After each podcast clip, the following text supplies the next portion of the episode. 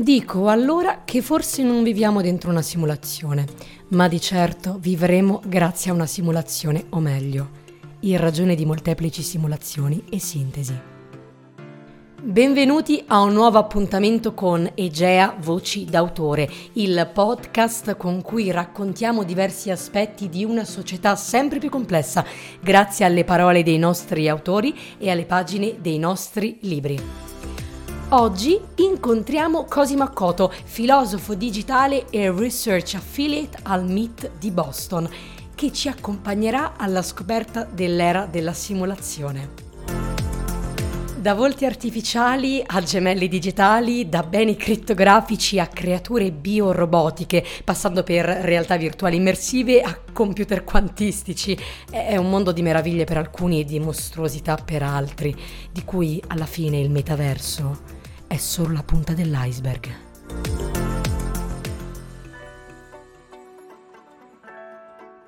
Il mondo in sintesi è una racconto, un'esplorazione filosofica dentro i mondi sintetici che ci accingiamo a vivere. Eh, questo racconto parte richiamando il catalogo dell'IKEA, no? tutti quanti siamo abituati a sfogliare, a sfogliare questo, questo catalogo ricco di immagini. Ecco, quelle immagini sono assolutamente realistiche, cioè l'effetto che fanno è di essere fotografie del reale, e però in realtà dobbiamo essere consapevoli che circa l'80% di quelle fotografie, di quelle immagini, non sono mai state fotografie di oggetti reali. Sono invece fotografie di oggetti simulati dentro un computer con i software di grafica computerizzata che sostanzialmente emulano, simulano, riproducono, copiano, duplicano, diciamo così, gli oggetti del reale. Allora, questo inizio un po', se volete, leggero, indica, segnala sostanzialmente un, un passaggio di civiltà importante ed era necessario raccontarlo proprio nelle sue molte dimensioni, perché ovviamente le immagini del catalogo IKEA sono un primo esempio, poi dipende ovviamente dalle esperienze di ciascuno di noi, ma dentro le nostre vite, dentro quelle personali e professionali, sempre di più siamo circondati da oggetti che sono in realtà simulacri. Magari sono creati prima dentro i sistemi di computer grafica, appunto, e poi realizzati, oppure sono effettivamente doppioni, copie, diciamo così, di entità reali. E pensate anche soltanto ai video che duplicano in maniera falsificata dialoghi reali, immagini, foto, video di attori, no? Oggi le, l'intelligenza artificiale non si limita più soltanto a duplicare, emulare il pensiero, ma è in grado di emulare, simulare volti, facce, diciamo così, no? Anche con delle grandi, come dire, preoccupazioni da parte di tutti noi sulla nostra capacità poi di distinguere in questi mondi simulati, sintetici, virtuali, ricreati, di distinguere in più il vero, diciamo così, da, dal falso, no? il naturale dal, dall'artificiale, l'autentico, l'originale eh, dalla sua copia. Allora, questo potrebbe sembrare, come dire, un mondo pericoloso e in qualche modo diminuito rispetto a quello autentico, naturale, reale eh, che, che, ci stiamo, che ci stiamo uh, immaginando, e però in realtà dobbiamo riconoscere che dire, la simulazione, quella computazionale, ha delle straordinarie capacità di farci conoscere, di farci fare esperienza del mondo. Pensate anche soltanto diciamo, alle simulazioni che facciamo, per esempio, in relazione alle previsioni del tempo, in altri fenomeni nell'analisi di altri fenomeni complessi. No? La simulazione ci approssima al reale, ci aiuta meglio di molti di molti altri strumenti conoscitivi a capire come sarà il meteo di domani. In questo senso non duplica il mondo, ma cerca in qualche modo di avvicinarsi e di capirlo meglio. E sempre di più, però, anche molte delle realtà fisiche avranno i loro doppioni digitali. No? in molti casi nelle industrie si parla per esempio di di gemelli digitali, di copie digitali, di macchinari eh, o, o, di prodotti o di oggetti, no? inseriamo dei sensori dentro, dentro le nostre macchine, dentro i nostri apparati industriali e raccogliamo dati e informazioni creando una sorta di gemello digitale, eh, diciamo così, di quel macchinario. Può essere qualunque cosa, può essere una lavatrice, può essere un impianto idraulico, una pala eolica e così via. Ecco, questo ci consente di, sensorizzando questi oggetti, di costruire delle copie eh, digitali che seguono la vita poi del loro gemello reale in, in tempo reale, anzi magari ci allertano se magari il macchinario fisico ha dei problemi, perché a quel punto la copia digitale conosce molto meglio il mondo di quanto magari lo riusciamo a conoscere noi semplicemente anche soltanto osservando un oggetto, so, quei, quei sensori, quei dati e gli algoritmi che poi lavorano a creare la copia digitale sono uno strumento nuovo che abbiamo. No? Qualcuno dice che addirittura che la rivoluzione delle simulazioni è qualcosa che avrà un impatto, diciamo così, considerevole, addirittura maggiore dell'impatto che ebbe ad esempio ai tempi di Galileo Galilei la rivoluzione sperimentale, diciamo così. Ecco, allora era molto, come dire, eh, opportuno cercare di eh, esplorare questa dimensione della, della, simulazione che oggi appunto è in grado di replicare oggetti, volti, situazioni, contesti. E da ultimo, ovviamente, come le cronache ci raccontano, incrocia i temi di quella grande simulazione che eh, Facebook, oggi diventato Meta, sta immaginando di creare nei prossimi anni. No? Parlo in questo caso del metaverso. In quel caso la simulazione, diciamo così, è piena, no? l'idea che ha il capo dell'ex Facebook è di trasformare la sua rete sociale, che finora erano sostanzialmente applicazioni, piattaforme, computer collegati in rete, in cui tutti quanti noi avevamo dei profili social, trasformare quelle reti, quelle reti sociali, quelle piattaforme in ambienti tridimensionali virtuali persistenti. Quindi, come capite bene, l'idea della simulazione può risultare un po' problematica, Sicuramente in molti aspetti anche eh, molto vulnerabile, perché lo ricordavo, no? cioè la, la, la capacità oggi dell'intelligenza artificiale di falsificare volti e situazioni, contesti, ambienti, può mettere in forte crisi la nostra capacità di distinguere il vero dal falso e però in realtà in molti casi ci aiuta a capire meglio il mondo, come dicevo nel caso delle simulazioni meteorologiche, eh, per fare un esempio, e da ultimo sta immaginando proprio di ricreare il mondo interamente attraverso l'utilizzo, tra l'altro, di nuovi dispositivi tecnologici, quindi non più dei semplici computer, non più degli smartphone, dei, degli telefoni mobili intelligenti, ma visori, eh, occhiali eh, in prospettiva anche, che ci consentiranno di entrare in mondi paralleli in alcuni casi interamente virtuali, quindi ricreati in simulazione tridimensionale piena, oppure anche semplicemente aumentati con informazioni che ci verranno proiettate appunto sugli occhiali, tipo quelli che sto indossando in questo momento, che sono trasparenti rispetto alla realtà, ma che a questa realtà eh, aggiungono, diciamo così, informazioni.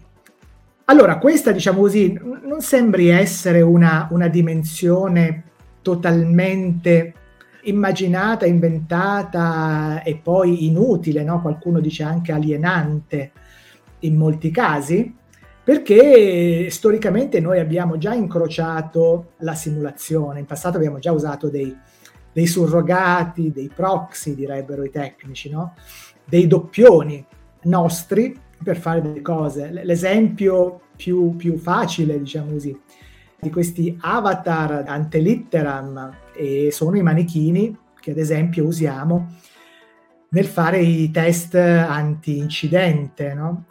Ma così come in passato abbiamo impiegato dei manichini per creare esperienze aumentate, diciamo migliorate per quanto concerne la sicurezza delle auto, ecco così noi possiamo immaginare, ecco per questo dicevo no, no, non sembri strano l'impiego di avatar, così in futuro stiamo immaginando, le industrie che sono interessate al metaverso stanno immaginando di creare, di metterci a disposizione esperienze virtuali o aumentate, soprattutto nei casi in cui magari, lasciando magari da parte quegli esempi odierni, in cui oggi gli avatar e i nostri doppioni sono usati soprattutto magari in ambienti ludici, no? quindi i nostri avatar che vengono impiegati per giocare. Però al di là di questo uso ludico, le imprese impegnate oggi nella costruzione dei nuovi mondi simulati stanno immaginando di metterci a disposizione avatar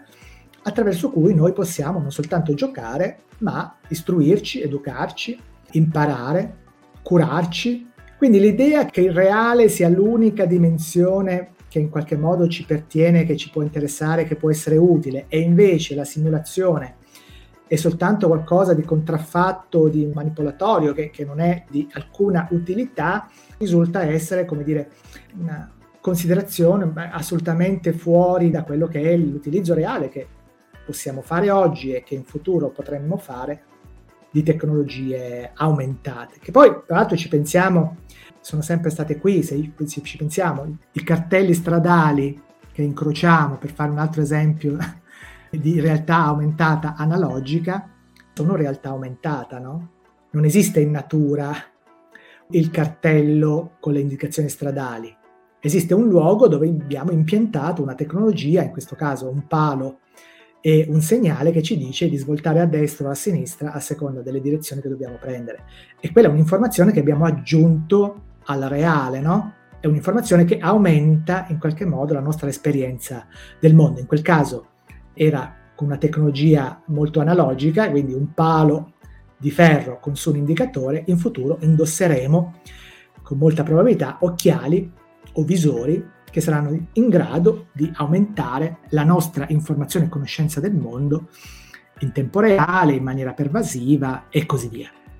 Analizzare dunque i mondi simulati che ho raccontato, naturalmente lo possiamo fare con una competenza tecnologica e ovviamente chi si occupa di tecnologia sarà molto bravo a spiegarci i vantaggi dell'impiego di realtà aumentate, di realtà virtuali e mondi simulati, ma è anche chiaro ed evidente a me che se vogliamo leggere al meglio le trasformazioni tecnologiche che stiamo oggi vivendo, quelle che raccontavo, quelle che vengono raccontate nella trilogia, noi dobbiamo indossare, a proposito di occhiali e di visori, indossare lenti nuove di lettura del mondo e queste lenti nuove, dal mio punto di vista, derivano dalla filosofia. E la filosofia ha il compito, spesso ingrato, di affrontare la caoticità del mondo cercando di costruire delle mappe di senso di quello che accade del nostro presente, magari del nostro passato. Ecco, nel caso del mondo in sintesi e della trilogia sono lenti filosofiche che sono in grado di creare mappe del futuro che viene. Ed è un futuro ovviamente ricco di novità, di opportunità, ma come capite bene anche, e qui nuovamente la filosofia ci può essere utile, anche di vulnerabilità che dovremo gestire. Esempi di vulnerabilità eh, sono molteplici. Sicuramente per poter costruire questi mondi sintetici e virtuali avremo bisogno di molti dati e quindi la prima delle vulnerabilità è sicuramente legata alla protezione e alla riservatezza dei nostri dati. Finora abbiamo dato i, i dati, diciamo, dei like piuttosto che i dati delle nostre interazioni alle piattaforme future virtuali daremo i dati nel nostro neurofeedback o del nostro biofeedback. No? Il mio corpo interamente sarà caricato dentro le piattaforme, le quali sapranno non soltanto che io faccio like, ma come il mio corpo si muove nello spazio, e quali sono le mie reazioni fisiologiche ai contenuti piuttosto che ai contesti. Quindi c'è un tema fortissimo legato a come proteggiamo i nostri corpi eh, digitali oltre a quelli fisici. E poi sicuramente, al di là della protezione della riservatezza, la possibilità che chi ha in mano queste informazioni possa poi manipolarle, quindi non è soltanto di preservare in qualche modo la riservatezza dei dati, ma anche la, la, la nostra capacità di libera scelta e di autonomia no? dentro un mondo in cui non soltanto come dire, siamo controllati in una certa misura nel mondo fisico, ma saremo anche, e forse anche di più, controllati, diciamo così, nei mondi virtuali. E poi ovviamente rischi di alienazione, rischi di furti di identità, rischi di ovviamente anche di comportamenti lesivi della dignità degli utenti e già casi di questo tipo si sono verificati. Ecco, dovremmo lavorare molto intensamente, soprattutto in ambito educativo e formativo, oltre che poi ovviamente legale e politico, a che la costruzione di questi mondi, ripeto, che ha grandi opportunità, negozi e tenga a freno ovviamente anche le molte criticità che eh, naturalmente emergeranno.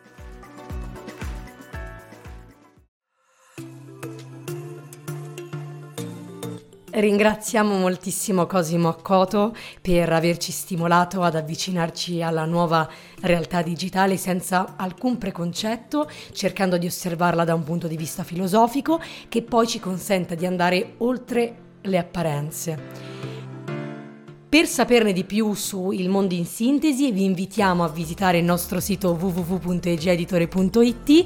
Grazie mille per essere stati con noi anche oggi e appuntamento alla prossima puntata del podcast Egea Voci d'autore.